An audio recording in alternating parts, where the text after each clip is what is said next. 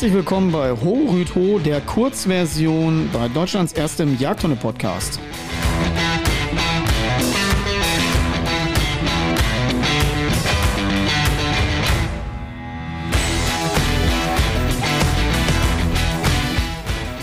Ich freue mich riesig, weil ich heute Besuch habe hier. Äh, bei mir ist Erstlingshundeführerin Steffi Baron zu Gast und wir werden mal so ein bisschen über alles sprechen, was gerade so ansteht.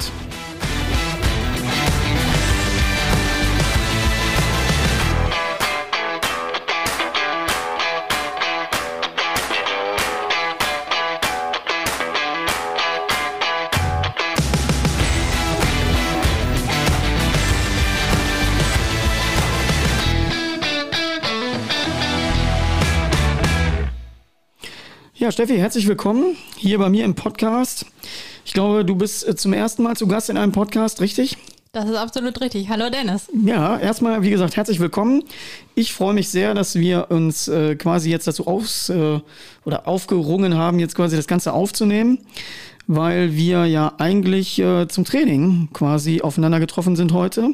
Und ich habe mir gedacht, na komm, das ist ja jetzt hier die Mittwochsausgabe, die Kurzversion wo man mal so ein bisschen über alle aktuellen Themen spricht. Was steht an? Was geht? Ähm, was, ist, was sind so die Themen im Augenblick? Und äh, da freue ich mich natürlich immer über Gäste. Ich finde es immer ganz fürchterlich, so im Podcast. Natürlich, wenn eine große, äh, wenn Informationen anstehen, finde ich es gut. Aber ansonsten mag ich ehrlich lieber den Dialog, wenn ich ehrlich bin. Das macht viel mehr Spaß.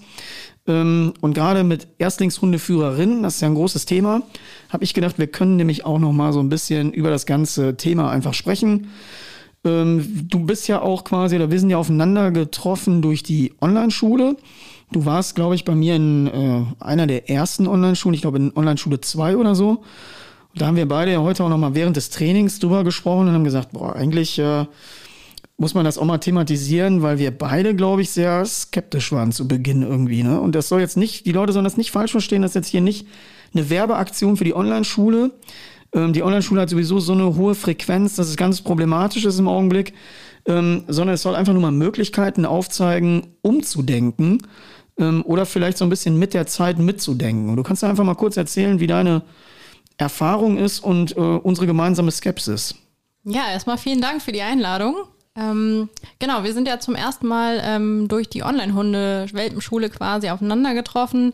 Ich kannte dich damals ehrlich gesagt nicht, bin äh, durch den Hundezüchter, von dem ich meinen kleinen Welpen mit acht Wochen abgeholt habe, dann auf dich gestoßen und bin ab Woche neun dann auch in den Welpen-Online-Kurs gestartet.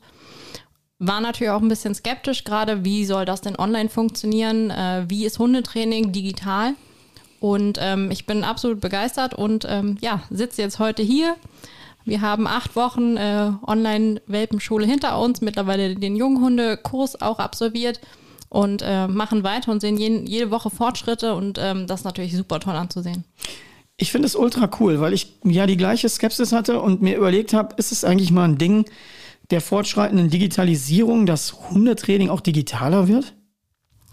Also ich denke, das ist ein absolutes Beispiel dafür, dass es tatsächlich auch digital funktionieren kann. Wie gesagt, ich war auch am Anfang mega skeptisch.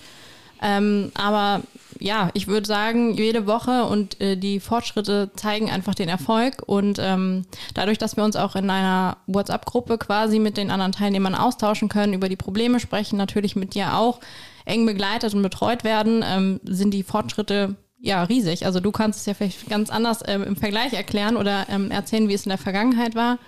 Ähm, aber es funktioniert super. Man filmt sich selbst, man bespricht äh, die Ergebnisse, wird permanent jede Woche äh, verbessert, analysiert es äh, miteinander und man kennt äh, dadurch eigentlich selbst äh, schnell die Fehler und ähm, ja, arbeitet fleißig dran weiter.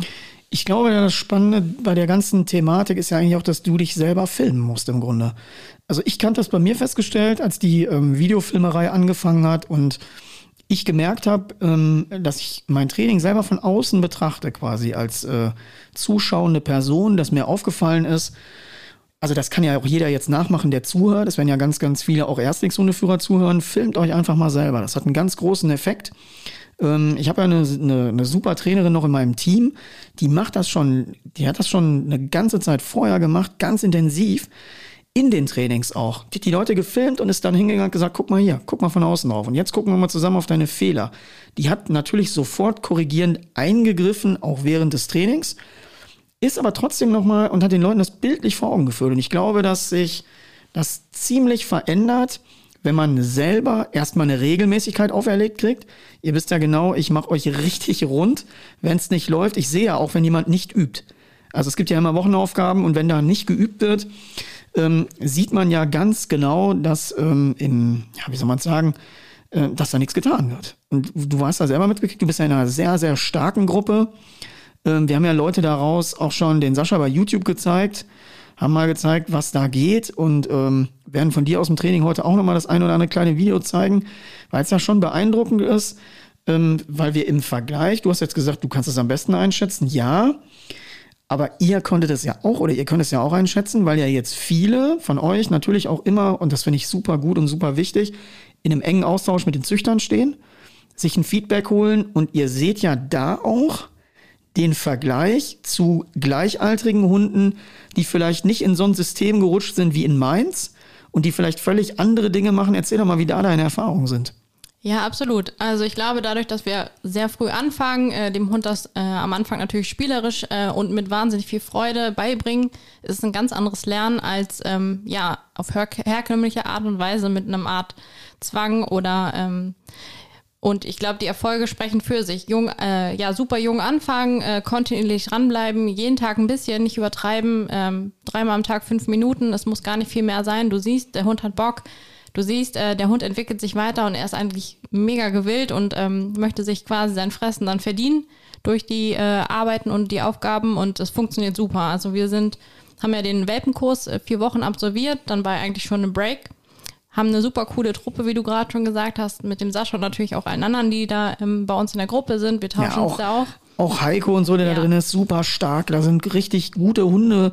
Ähm, und ich merke so langsam, dass die Gruppen sich formatieren und natürlich auch der Zusammenhalt innerhalb der Gruppen total cool ist. Also alle halten da irgendwo auch zusammen und pushen sich gegenseitig. Und du musst mal gucken von dem, ähm, sag noch mal ganz kurz, du führst was für ein Hund und wie alt?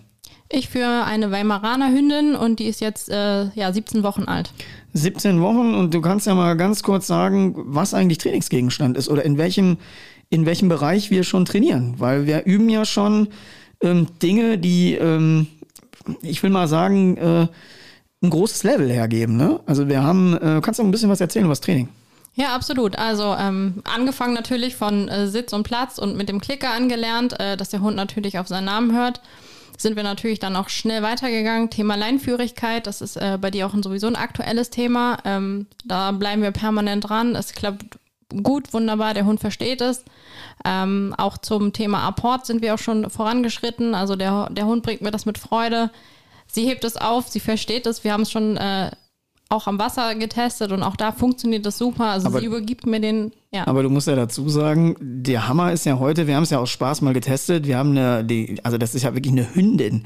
Und jeder, der eine 17 Wochen alte Hündin kennt, ich habe ja vorhin, als ich die noch auf dem Schoß gehabt habe, noch zu dir gesagt immer, die riecht ja noch so richtig nach Welpen. Die Welpen haben ja so einen witzigen Eigengeruch, so einen süßlichen Geruch. Und äh, wer es in der Insta-Story oder so gesehen hat vorhin, ähm, das ist natürlich cool, wenn die riecht so richtig und das ist ja ein weicher, ganz äh, ähm, wie soll man sagen, ein zärtlicher Hund, so, um das mal so nett auszudrücken. Das ist ja auch so. Ähm, und die sind ja in dem Alter noch. Und was ist heute uns gelungen? Wir haben aus Spaß gesagt, das Apportieren war Bombe, war eine Bank eigentlich. Und ähm, du hast auf so ein, auf so ein Holzerportal trainiert gehabt. Und ich ähm, habe gesagt, na, du musst ja eigentlich ein bisschen was Schwereres geben. Hab dir das ja nur zum Spaß gegeben und hatte eine anderthalb Kilo Hantel, Eisen, ähm, mit, diesen, mit diesen Kunststoffüberzügen, so eine Fitnesshantel. Ja. Und ich mich äh, versehen hatte, war Steffi schon unterwegs und hat dem Hund das Ding angeboten. Ich habe gedacht, ey, das war gar nicht der Plan. und äh, aber du siehst, wir hatten ein Ergebnis, ne? Ja, total. Also hätte ich auch nicht gedacht. Wahnsinnig super, wie sie es gemacht hat. Sie hat das Ding da auf den Tisch gebracht. Sie saß, sie hat es mir übergeben, so wie sie es quasi gelernt hatte, nur eben mit anderthalb Kilo einfach auf der Agenda. Und, und vor allen Dingen siehst du auch mit anderthalb Kilo auf den Tisch rauf. Also ja. wir, das darf man überhaupt nicht unterschätzen. Und diese, pass auf, diese Motivation. Wir reden hier quasi von einem äh, äh, Grundplan im Apport, der jetzt schon besteht. Wir reden von einem Grundplan der Leinenführigkeit, der jetzt schon besteht bei einem Hund in diesem Alter. Wir sind gerade dabei, das Abbruchsignal zu bauen So, was ja daraus besteht, Verhaltensweise Anlernen von Down und getrennt Abbruch auf höherwertige Reize zu machen. Und deswegen, weil du am Anfang sagst, ja, Sitz und Platz, ich halte ja, das wisst ihr ja immer, wie ich das wieder sage, ich halte ja Sitz und Platz für unwichtig. Also in dem Alter ist mir das ehrlich gesagt scheißegal, weil wer sich darauf konzentriert, der verpasst die wichtigen Themen. Und die wichtigen Themen sind ganz andere. Umlenken auf höherwertige Reize, Abbruchssignal. Ähm, du hast ja heute gemerkt, auch im Leinensystem, ähm, ich habe ja ein spezielles System konzipiert, wonach wir alle arbeiten. Und wir haben ja festgestellt, dass wenn du einen Baukasten hast, so eine Bedienungsanleitung, dass es ziemlich cool ist, ähm, dass man immer auch wieder zurückgreifen kann auf gewisse Sachen. Weil wenn man sich irgendwas zusammenfummelt, ja, dann hat man sich das so zusammengedreht und weiß aber gar nicht, wie man da hingekommen ist. Und äh, wir haben ja heute mal folgen, erzähl heute, was wir gemacht haben, damit ich nicht wieder so viel hier rede. Die Leute sagen, du musst deine Gäste mal reden lassen. Das mache ich heute sehr gerne. Steffi, ich übergebe dir das Gespräch. Ja, vielen Dank, Dennis. Ähm, ja, wir haben ganz klassisch äh, mit der Leinführigkeit ähm, an einer Beschränkung quasi gearbeitet. Ähm, ich denke mal, das hat wunderbar funktioniert und geklappt ähm, und haben das ganze Ding dann einfach auch mal erschwert und haben den Horst daneben gesetzt. Also alle, die Horst nicht kennen, aber wir haben ja nicht nur den Horst daneben gesetzt. Ich habe mit dem Horst einfach mal rotzfrech angefangen, Ball zu spielen. Und genau. ein 17 Wochen alter Hund, der konzentriert arbeiten soll und neben einem ausgewachsenen Drahthaar steht, der äh, mit dem Ball spielt, da hat er natürlich erstmal nicht so viel Bock gehabt zu üben. Aber wir haben ziemlich schnell, hat der Hund das System angenommen und hat sofort gesagt, alles klar, mache ich mit. Und das sind ja so Sachen, überleg mal, über was wir da reden. Ähm, für den Leistungsumfang, das kriegen ja Leute mit einem einjährigen Hund nicht hin. Ja, ich finde es auch mega beeindruckend, bin total happy über den Tag und den äh, Trainingserfolg. Ja, wie Dennis gerade gesagt hat, die haben da ihre Faxen gemacht und ihre Spiele gespielt, in Anführungsstrichen natürlich. Ähm, und ja, klar, hat die Kleine mal kurz gezuckt und äh, dachte so, hm, Mensch, da würde ich jetzt natürlich auch gerne mitspielen. Stattdessen muss ich hier Leinführigkeit üben. Hat aber im Endeffekt, denke ich, super funktioniert und ähm, ja, es zeigt, dass der Hund das ganze System verstanden hat. Und das ist ja eigentlich auch, wir, wir arbeiten ja in erster Linie im Schwerpunkt ähm, auf dem Trainingsplatz. Da sagt jetzt jeder, Jagdhundeausbildung auf dem Trainingsplatz, bla bla bla. Aber ganz ehrlich, was auf dem Trainingsplatz nicht funktioniert, in einem eingezäunten Bereich, ähm, funktioniert draußen schon mal überhaupt gar nicht. Und die Kunst liegt ja darin, sehr gut anzulernen und dann innerhalb des Bereiches die Ablenkung zu steigern, bis zu einem absoluten Maximum. Und wenn ich das hinbekommen habe, zu kontrollierten Bedingungen, dann funktioniert es ja auch draußen. Heißt ja nicht, dass wir nicht draußen trainieren, das ist ja Quatsch, sondern wir arbeiten ja in unseren drei Bereichen. Ähm, Training, Üben von Fähigkeiten, Erziehung, was ja ein 24-Stunden-Prozess ist, pädagogische Einflussnahme auf Verhalten und Anlagenförderung. Die Anlagenförderung findet natürlich nicht auf dem Trainingsplatz äh, äh, statt, sondern im Revier am Wild. Das sind ja drei Segmente und äh, diese Unterteilung ist halt mega. Ich meine, ich sage das immer wieder und ich werde auch nicht müde aufzuhören, das zu sagen, ähm, weil viel zu viel wird zu Beginn auf falsche, äh, auf falsche Dinge das Augenmerk gelegt. Also wie gesagt, ob ein Sitz und Platz kann, ist erstmal für mich uninteressant. Ob ein Gegenstand sehr gut festhalten kann, ist für mich viel entscheidender. Ähm, ob er sich abpfeifen lässt von höherwertigen Reizen und, und, und. Und deswegen finde ich es, glaube ich, ganz cool, dass wir von der Struktur, und man sieht es ja jetzt auch, dass wenn wir aufeinandertreffen, ich in der Praxis euch natürlich immer noch ein bisschen mehr fordere. Ja, klar, absolut. Also der Rückpfiff, ähm, auch das haben wir geübt, noch und nöcher. Ähm, klappt wunderbar oder klappt auch schon richtig, richtig gut. Ähm, auch bei anderen Reizen und ähm, am bewegten Ball oder an anderen äh, Themen haben wir es auch schon äh, aus, ausprobiert. Und ähm, ja, na klar ist da noch äh, Luft nach oben, aber ich glaube, für eine 17-jährige Welpin oder Hündin quasi. 17 Wochen. 17-jährig wäre geil. Ja, sorry, natürlich. Finde ich gut. Aber wir haben heute schon, darfst du nicht vergessen, wir haben schon das Maximum abgefordert. Die äh, müsst ja bei mir ziemlich viel über Hauptfutter trainieren, ähm, was ja auch Sinn macht, weil warum, ganz ehrlich, das finde ich mal geil. Die Leute geben dem Hund das Fressen umsonst und polieren ihm den halben Tag die Fresse. Es ist doch viel cooler, ihm das Essen zu geben für Fähigkeiten, die wir sehen wollen und dann mit ihm eine Kooperation zu erzeugen. Und wir haben ja heute, ist ja auch noch was passiert, ich fütter ja meine Füchse immer mit Frohlig. Na, natürlich nicht, aber ich habe immer so eine alte, abgewichste Frohligtüte da stehen, die mir heute runtergefallen ist und dein Hund hat natürlich sofort dahin Feuer da drauf gemacht und du konntest ihn abrufen. Also das ist ja dieses, auf höherwertige Reize lernen, umzulenken und eine Alternativbestätigung anzubieten, ist, ist doch ultra genial. Und ich glaube, es ähm, mangelt so ein bisschen einfach daran, dass wir, ähm, ja, wir müssen das, ich glaube, das muss ein breiteres, das müssen mehr Leute erfahren. Ähm, dass man sich eben nicht auf die, ich sage immer, einem Jagd und Jagen beizubringen, ich muss ihm ja eher das Gehorsam beibringen. So, es geht ja und steht und dreht und fällt ja alles mit Gehorsam. Es bringt nichts, wenn du den geilst jagenden Hund hast, aber du hast null Kontrolle über ihn. Null. Was machst du denn dann? Ja, Katastrophe, wenn, wenn du im Revier unterwegs bist und der Hund ist plötzlich weg und du stehst da, ja, vielen Dank. Also ich finde auch, dass, wenn du mich fragst, zu wenig Aufmerksamkeit aufs Abbruchsignal gelegt wird. Weil es kann ja auch mal sein, dass Dinge da sind, wo ich einen Hund ehrlich gesagt stoppen will und muss. Ähm, Im Augenblick haben wir ja die große Problematik, dass in vielen der Niederwildreviere ja die Hasenpest umgeht. Mhm. Das ist ja nur ein Beispiel. Und ich würde jetzt einen Hund, ist natürlich geil, können sich alle riesig darüber freuen, wenn sie einen Hund haben, der alles anschleppt. Ich möchte das nicht, wenn ich ehrlich bin. Ähm, weil es sind Dinge da, die verendet sind und die sind nicht verendet, weil sie aus Langeweile gestorben sind, sondern weil ein Krankheitsgrund drauf liegt oder irgendwas anderes. Und ich will einen Hund stoppen können. Ist geil, da freuen sich alle und sagen, die hat mir irgendeinen toten Fummel hier gebracht, super geil. Voll geil. Und dann geht er abends und leckt dir auf der Couch und das Gesicht ab, super cool. Habe ich nicht so einen Bock drauf. Und deswegen ähm, muss man dazu sagen, dass ich auch Hunde eben auch auf krankes Wild, wo ich offensichtlich sehe, ähm, jetzt auch gerade bei der Hasenpest, habe ich Hasen gesehen, die sind nur noch im Kreis gegangen und natürlich freuen sich einige dahin und der Hund tut den ab. Ist, finde ich, ungut. Will ich gar nicht. Und da gehe ich lieber hin, will den stoppen. Und deswegen finde ich diese Kontrolle, das ist nur ein Beispiel aus einer ganzen Kette, ähm, wo es ultra wichtig ist, einen Hund stoppen zu können. Wenn ich das nicht kann, ja, pff, dann äh, nimmt mir quasi eigentlich, äh, wie ich auf einem, auf einem Jagdhelfer keine Kontrolle mehr habe. Dann ist es kein Helfer mehr in dem Augenblick. Ja, so, dann genau. fängt er an, Unruhe zu stiften, mein ganzes Revier da durcheinander zu bringen. Habe ich semi-Bock drauf. Ja, im Zweifelsfall ist der Hund weg äh, und du stehst da und denkst dir so, scheiße, ne, die Jagd geht weiter oder keine Ahnung, da hinten steht eine Straße oder. Ja, alles gesehen. Ich habe schon wirklich auch äh, junge Hunde gesehen, die, ähm, werde ich nie vergessen, ist, ist ganz, ganz viele Jahre her. Die Leute hatten acht Monate alten Hund. Ist an einem Verein passiert, also war nicht bei mir im Training. Ich stand aber daneben und das, äh, die haben Kofferraum aufgemacht, der Hund ist rausgesprungen, die hatten keine Kontrolle, der ist 20 Meter weiter auf eine Bundesstraße gelaufen und ist totgefahren worden.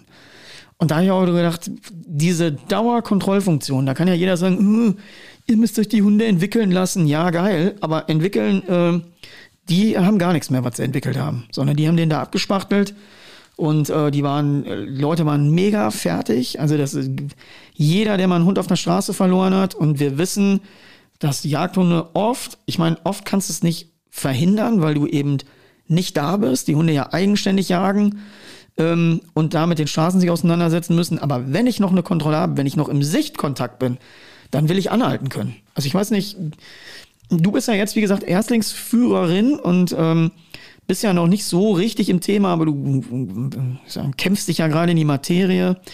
Ähm, was ist dir denn eigentlich wichtig? Also was macht man heute mit dem Jagdhund? Der Jagdhund ist ja heute, ich meine, du hast ein eigenes Revier und äh, was jagt ihr bei euch? Was ist deine Haupt- oder was, was, wie sind eure Revierverhältnisse? Also ich komme aus äh, Niedersachsen und da haben wir jetzt nicht so starkes Niederwild, sondern hauptsächlich Rehwild, Rotwild, natürlich ein bisschen Schwarzwild, genau. Das mhm. ist so. Und was jagst du da in der Hauptart? Eigentlich Rehwild, wenn man ehrlich ist. Also Rotwild spaziert natürlich auch durch, aber in der Regel Rehwild. Okay, spaziert durch, heißt du winkst ihm zu? Nein, aber in der Abenddämmerung natürlich an den, an den äh, Waldrändern, in den Feldern steht ordentlich Rehwild und dann. Habt ihr, habt ihr Straßen? Ja, natürlich. Ähm, wie ist denn eure Unfallquote da? Wildunfall? Es geht, es wird besser, ähm, aber gerade im Winter ist damit nicht zu spaßen. Also ich muss dazu sagen, bei mir, ich habe leider in meinen Revierverhältnissen nur eine komplette Straße. Ähm, und es gibt so einen dämlichen Spruch, bei mir jagt die Straße, bei mir jagt die Straße. Also das ist echt unangenehm. Äh, wir tun schon unser Bestes, ähm, und da einzugreifen. Aber das ist ein ultra komplexer Vorgang. Also das ist, äh, egal an welchen Schrauben wir da drehen, wir hatten natürlich jetzt auch durch die steigende Beunruhigung da, der, der, des Publikumverkehrs, echt Probleme, dass das Wild immer weniger Einstände und Rückzugsmöglichkeiten gefunden hat. Dann ging die Quote nochmal nach oben. Ähm, ja, und da, dadurch, dass ich eben eine Hardcore-Straße habe, da wird wirklich 100 gefahren. Wer das weiß, auf dem Land wird dann immer 100 pro Person gefahren. Ähm, ich muss einen Hund stoppen können. Ich muss ihn anhalten können. Und ich kapiere nicht so richtig, warum das nicht noch höher gehangen wird. Also das ist für mich das. Ich scheiß auf Sitz und Platz, aber wenn ich pfeife, muss der Hund sich entweder ablegen oder herkommen. Gibt ja zwei Versionen. Ähm, und, und das ist mir tausendmal wichtiger, als ob er Sitz und Platz kann. Also, ja, se sehe ich absolut auch so. Also ich meine, das Abrufen ist letzten Endes das A und O, was du brauchst. Also klar, im, im Zweifelsfall bringt der Hund dir dann deine Ente nicht aus dem Teich. Okay, scheiße, kann man aber drüber sprechen. Aber was äh, sitzen muss, ist natürlich der Abruf, ähm, weil es kann ja eine Gefahr handeln oder du, ne, um, um was es halt gerade oh, geht. Steffi, und das, das macht dann keinen Spaß mehr. Jetzt hast du dir gerade große Fans gemacht. also am Wasser, ich muss auch nochmal mein Statement dazu sagen, ich bin am Wasser auch hardcore. Also ich sortiere ähm, äh, da wirklich auch Hunde massiv aus, die da nicht jagen. Weil ich finde immer, der Niederweltjäger in seiner Komplexität muss ja ganz, ganz hoch hängen ähm, die Weitgerechtigkeit. Und die Weitgerechtigkeit, deswegen trainieren und arbeiten wir ja an der lebenden Ente. Ähm, damit steht und fällt ja eigentlich alles. Und es ist immer wieder interessant auch zu sehen, wenn beflügelte Enten auf dem Wasser sind, die krankgeschossen sind und damit Flügel mal richtig Alarm machen, dass das da Hunde gibt, die abdrehen. Und da bin ich auch jemand, wie gesagt, ich bin ein reiner Trainingsjunkie, aber da gucke ich eine ganz kurze Zeit nur hin, ähm, versuche im Rahmen der Möglichkeiten, den Hund noch zu aktivieren. Ist das nicht möglich, ist der für mich jagdlich aussortiert. Also deswegen, weil du jetzt gerade sagtest, Nein. ich weiß ja, wer, äh, es hören ja wieder viele Freaks und Cracks hier auch zu, die dann sagen, ah, die haben jetzt gesagt, an dem Wasser ist nicht so wie doch. Ist ultra wichtig. Wir jagen Vollstoff im Rahmen der äh, Weitgerechtigkeit. Und ich bin da auch jemand, der da wirklich keine Kompromisse macht. Ne? Also ich bin, ich sortiere am Wasser echt aus. Und ähm, das geht auch nur bis zu einem gewissen Rahmen und dann sage ich so, bis hierhin und nicht weiter. Ja, absolut. Also ich wollte damit auch gar nicht sagen, dass es so unwichtig ist. Im Gegenteil, ähm, also absolut weitgerechtes Jagen. Das ist vielleicht als Erstlingsführer natürlich nicht immer so auf dem Zettel, brauchen wir gar nicht drüber reden. Ich sage ja, du bist noch nicht tief genug in der Materie, ist ja auch nicht schlimm. Deswegen wollte ich es nur noch mal auch aus meiner Sicht gesagt haben, nicht, dass wieder die Leute denken, die sind ja nur da mit ihrem auf dem Trainingsplatz. Nein, es geht hier wirklich darum, dass wir Hardcore jagen mit den Hunden, nur wir bauen sie etwas anders zusammen. Wir erklären denen halt Verhaltensweisen und sagen, boah, wir erklären erstmal, worum es geht. Ähm, zum Erklären kommt begleitendes Absichern, kontrollierter Stress, kontrollierte Konflikte. Ähm, ich bin auch jemand, der ganz früh ziemlich viel Stress auf den Hund macht, ähm, weil er leben, er muss lernen, in diesem Stress zu agieren, weil er auch nachher in Bejagungssituationen unter Umständen Vollstress auf dem Hund ist. Und wenn ich den nur mit da, da, da, da, da aufziehe und Dutzi, Dutzi, Dutzi den ganzen Tag mache und zum ersten Mal da die Glocken läute, dann fällt er vom Glauben ab. Und deswegen ist ein kontrollierter Stress in der Junghundeausbildung, äh, ich hatte auch mit euch mit Übungen dazu gemacht, die super wichtig sind, wo man wirklich mal den Charakter des Hundes blank zieht und ihn auch belastet. Belastet und sagt, so, jetzt gucken wir mal, wo der Frosch hier die Locken hat. Ähm, jetzt fällt es mir nicht mehr ein. Ich habe gerade den äh, sprichwörtlich roten äh, Faden verloren, aber ich wollte, ich glaube, du hattest noch irgendeine Frage an mich, ne? Ich habe nämlich gesagt, wir machen heute mal lockeres Opening und äh, Steffi kann mich auch nochmal fragen, wenn sie Lust hat und irgendwas wissen will zum Thema Ausbildung, weil wie gesagt, für viele, die zuhören, ist ja auch immer spannend, ähm, mal als, aus Erstlingsführerperspektive ähm, Fragen zu stellen. Übrigens auch nochmal für euch und für alle Zuhörer, die hier in der Mittwochsausgabe zuhören. Das ist ja quasi so das äh, bunt gemischte Potpourri des Allerlei. Äh, ihr könnt gerne mir über den Instagram-Kanal oder über Instagram äh, Nachrichten schicken, wenn ihr mal Themen habt und sagt, oh, das gehört mal in diesen Mittwoch rein. Ähm, ihr seht ja, wir machen hier alles bunte, so wie wir jetzt spontan gesagt haben, wir setzen uns zusammen und äh, quatschen hier mal nach dem Training ein bisschen über Jagdhundeausbildung. Da siehst du ja, das kommt das ein oder andere Interessante schon zusammen, wo jemand sagt, du bist ja sonst auch Hörer des Podcasts und äh, jetzt bist du ja mal selbst dabei. Ja, klar. Also, ich ähm, dachte mir, ich bringe mal eine Frage mit, die wir auch bei uns in der ähm, Online-Schule hatten. Ähm, und der Jagdhund von heute ist ja nebenbei auch noch Familien- und Begleithund. Und äh, bei uns in der Gruppe hatten wir auch jemanden oder teilweise auch ich, ähm, der Jagdhund wird mit ins Büro genommen. Also Arbeitgeber mhm. ermöglichen ja heutzutage, gerade nach Corona-Zeiten, die Welt verändert sich einfach immer öfter, ähm, ja, dass der quasi Begleithund oder der Hund einfach mit ins Büro kommt. Ähm, was? Ja, der, der Jagdhund hat ja eine soziale Komponente gekriegt. Absolut, das absolut. Ist, das ist ja nicht mehr das Ding, wo man sagt, Vollzwingerhaltung, raus, Vollgas jagen, weil wir ehrlich sind, ähm, die meisten Jäger, die sich auch Jagd noch umfangreich leisten können, sind ja ziemlich busy. So, das ist ja, ich selber tatsächlich bin auch davon betroffen, dass ich kaum äh, mir wirklich die Zeit aus den Rippen schneiden muss, um noch gezielt ähm, zu jagen, weil ich mittlerweile auch in so vielen Projekten stecke, ähm, die auch dieses Jahr kommen werden, ähm, die mir wirklich auch so ein bisschen die Zeit nehmen. Und das ist ja so, dass in der restlichen Zeit, wenn nicht gejagt wird, ich einen sozial kompetenten Hund brauche. Ja, absolut. Also ich nehme meinen Hund auch mal mit ins Büro, wenn es äh, ja die Situation halt hergibt. Und ähm, ich könnte mir vorstellen, dass es einfach zunehmen wird und unsere Zuhörer auch heute hier vielleicht die eine oder andere Frage dazu haben, inwiefern ähm, oder was besonders zu beachten ist, ähm, ja, wel welche No-Gos es quasi gibt, ähm, ja, was du uns mit auf den Weg geben kannst für den Office Dog. Ja, Office Dog, das finde ich genau. äh, sehr geil. Es sind auch nicht mehr Influencer, sondern Dogfluencer, habe ja, ich jetzt genau, gelernt. Genau. Das ist Das ist sehr gut. Ja, es ist, also ich finde es einfach wichtig. Und diese Sozialkompetenz zu trainieren, ähm, mache ich ja schon relativ früh auch parallel. So, ich binde die Hunde ja auch immer wieder mit ein in solche Szenarien. Und ähm, äh, genauso wie ich, wenn ich jetzt Hunde dabei habe, dass die mich auch im Training begleiten. So, dass die lernen, auszuhalten, wie andere trainieren. Und äh, die soziale Kompetenz natürlich im Büro. Aber ich finde es auch wichtig, ähm, das sage ich euch ja allen auch in der Online-Schule immer wieder, trainiert den Hunden sehr früh eine Box an eine Box, ein, ein Ausschalter, weil wir wissen selber, dass wenn die Hunde permanent euch folgen, sie sind permanent on the run und sind gerade dabei, so gemütlich abzunicken und du stehst auf, gehst zum Fotokopierer, so zack, der Hund ist wieder da. Das macht den auf Dauer total unruhig und äh, nervös. Deswegen ist äh, das Boxentraining, dass ein Hund zwei, drei Stunden, altersentsprechend natürlich, und, äh, ähm, das aushält, in, auch in der Kiste quasi zu sagen, okay, es ist Auszeit. So, das ist, merkt man immer auch wieder nach dem Training. Ähm, das arbeitet ja an den Hunden. Und denen da ein bisschen Ruhe zu vermitteln, finde ich, ist auch der Schlüssel irgendwie äh, fürs Office Dog. Und gibt es irgendwelche No-Gos, die man äh, auf jeden Fall ja, vermeiden sollte?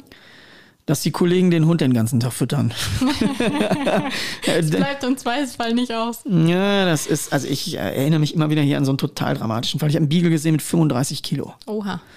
Ähm, und zwar war die Frau, das war ihr Hund in der Nachbarschaft, die Frau war Alzheimer krank und hat vergessen, wann sie den Hund gefüttert hat. Und hat den wirklich den ganzen Tag, und der hat es dankbar genommen, der hat den Fett geschwulst an der Rute, was geplatzt war. Also der Hund sah aus, das war Tierquälerei übelster Sorte. Ja, ja, ja. Das wäre der Tipp, den ich geben kann. Die Kollegen füttern bitte nicht den Hund. Ja, okay. Ich glaube, das haben wir hier alle vermerkt, aber Ich hoffe, dazu kommt es nicht. Sonst äh, müssen die Bürokollegen alle Podcast-Folgen hören. Ich glaube, es gibt Schlimmeres, Dennis. Gut, okay. Hast du noch was auf dem Zettel? Mm. Du hast ja, oder du führst ja selbst vier Hunde? Mm, ja, richtig. Drei. Einer ist Hobby. Drei führe ich beruflich, einer ist Hobby. Ja. Naja, gut, aber insgesamt sind es äh, oder rein rechnerisch vier. Ähm, jeder Hund hat ja eine andere Charakteristik und du hast bis auf Horst hauptsächlich Hündin. Mhm. Warum ist das so? Was, wie kam es dazu oder ist es bewusst ich, ausgewählt? Mh, wollte eigentlich, also mein Wunsch und mein Traum war es natürlich eigentlich immer mal selber zu züchten. Ähm, das hat aber nie funktioniert, weil ich ein Zeitproblem habe. Ich habe ja tatsächlich ähm, eine FCI-Zwingerzulassung auf eine Jagdhunderasse, die nicht Deutschstaat heißt. Ähm, hab auch eine ähm, zuchtfähige Hündin, bin aber nie dazu gekommen, Wurf zu machen. Der war geplant und dann kam immer dazu, dass das in die Zeiten von Messen wie Jagd und Hund gefallen wäre und, und, und, und, und. Und ich mir aber gesagt habe, ich will, dass wenn ich züchte, der Sache 100% Aufmerksamkeit geben. Und äh, deswegen habe ich die Hündin geholt. Und äh, damals sollte eigentlich nur Goya gekauft werden und Gerti war dieser fette kleine äh, lustige Klops, wo ich mir dachte, nein, also ich war beim Züchter und äh, habe den Hund gesehen und habe gesagt, na, welchen würde ich jetzt nehmen und welcher passt denn jetzt hier? Nein, nimm hier, nimm, nimm diesen, nimm diesen. Und ich sage, okay, lass mal kommen. Da kommt ein fetter kleiner Hund, wirklich der fetteste, glaube ich, von allen, beißt sich in meiner Hose fest und reißt und zergelt an der Buchse rum. Da sage ich, was ist das denn für ein asozialer Köter? ich sage, was ist denn das für ein Vieh, ey? Das ist ja unglaublich. Und dann fand ich die irgendwie geil. Und, äh, Hund mit Charakter. Ja, Hund mit Charakter. Bis heute Hund mit Charakter. Und dann habe ich mir gedacht, ich wollte aber Goya. Goya war die Hündin, weil ich wollte, ich habe ja einen so einen Flusenbusch, der so explodiert ist, so ein Waldtorpedo. Horst, der sieht, der, also Horst erkennt man schon einen Kilometer weiter in seiner Frisur. Das ist wie so in so einem schlechten Ruhrgebietsfilm hier, da erkennt man den Oberlippenbart und äh, Fukuhila. Trägt der Horst ja auch. Und da habe ich mir gedacht, nee, so einen Flusenbesen wollte ich nie nochmal. Äh, und Goya ist ja quasi, ist nicht wie Optik wie ein kurzer, aber es ist ein sehr, sehr kurzer Drahter mit wenig Ansatz von Bart. Und dann hat man gesagt, nein, die kriegt keinen Bart, die kriegt niemals Bart, nimm die bitte nicht. Und ich habe gesagt, ich will die aber unbedingt. Und ähm, am Tag der Abholung oder ein paar Tage davor äh, sagte man mir eben, ja, die Gerti, die hätte irgendwie äh, ins Ausland irgendwo, glaube ich, als Zuchthündin gehen sollen. Und ja, die wäre auch noch da, dieser kleine dicke Klops. Und dann habe ich gesagt, weißt du was, ich nehme die beide. Würde ich heute nie, nie, nie mehr machen. Äh, zwei Hunde ist wirklich, und dann noch zwei Geschwister. Ähm, das ist auch cool, dass die Hündin sich bis heute, die sind jetzt vier, richtig, richtig gut verstehen. Ich bin die aber auch sonst echt mit Köppen zusammen. Ne? Also wenn da Ärger im, entstehen würde, das geht überhaupt nicht. Ich bin hier eine geschlossene Einheit, eine geschlossene Gruppe. Ähm, nee, würde ich nicht wollen. Ist, ist das Züchten immer noch so ein Traum von dir oder steht das bei dir noch auf der Planung? Nee, ehrlich nee? gesagt nicht. Nee. Es sind zu viele Projekte, die mich reizen, trainingsmäßig die anzuschieben. Ähm, ich, das ist so ein bisschen wie Ansitzen. Da bin ich noch nicht alt genug für. Ich, es tut mir leid. Auch wenn jetzt viele denken so, Hä? nee, kann ich noch nicht. Ich habe da noch nicht die Ruhe zu. Aber ja auch zum Ansitzen. Ich sitze eine halbe Stunde und dann gehe ich los. Schnapp ich mir einen Hund und gehe los und mache meine ganzen Jagderfolge wirklich immer beim äh, bei der Streife, beim Pirschen, beim. Ich kann da nicht rumsitzen. Habe ich kein Sitzfleisch. Ist ja auch eine andere Jagd hier bei dir quasi, ne? Ja, also. das ist, ist, eine, ist, ist weil ich, ich habe natürlich ein Revier, wo du die Flinte umhängst und losgehst und klüngelst und und das eigentlich mit den Hunden klüngeln, das ist das, wofür ich lebe und da, da anzusitzen, boah, tue ich mich schwer. Habe ich richtig, ja. Du siehst, wir haben schon unsere Zeit hier, äh, unsere 30 Minuten. Wir sind schon bei 31 und deswegen ähm, mich hat es sehr, sehr gefreut und äh, ich glaube, das war mal interessant. Es war mal ein bisschen das andere Gespräch. Und äh, ich glaube, ich brauche einen Sidekick. Steffi, ich glaube, du musst hier mal ein dauerhafter Podcast-Sidekick werden und wir holen uns dann noch dritte Mal dazu zu irgendwelchen Themen. Ich hoffe, es hat euch auch wieder Spaß gemacht und ihr konntet ein paar Informationen mitnehmen. Wir sehen uns äh, spätestens im September.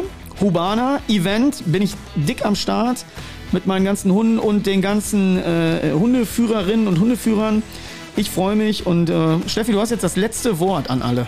Ja, vielen Dank für die Einladung und äh, ich freue mich auf die nächste Folge. Ja, wir machen die nächste Folge. Ich nagel dich jetzt fest. Auf geht's.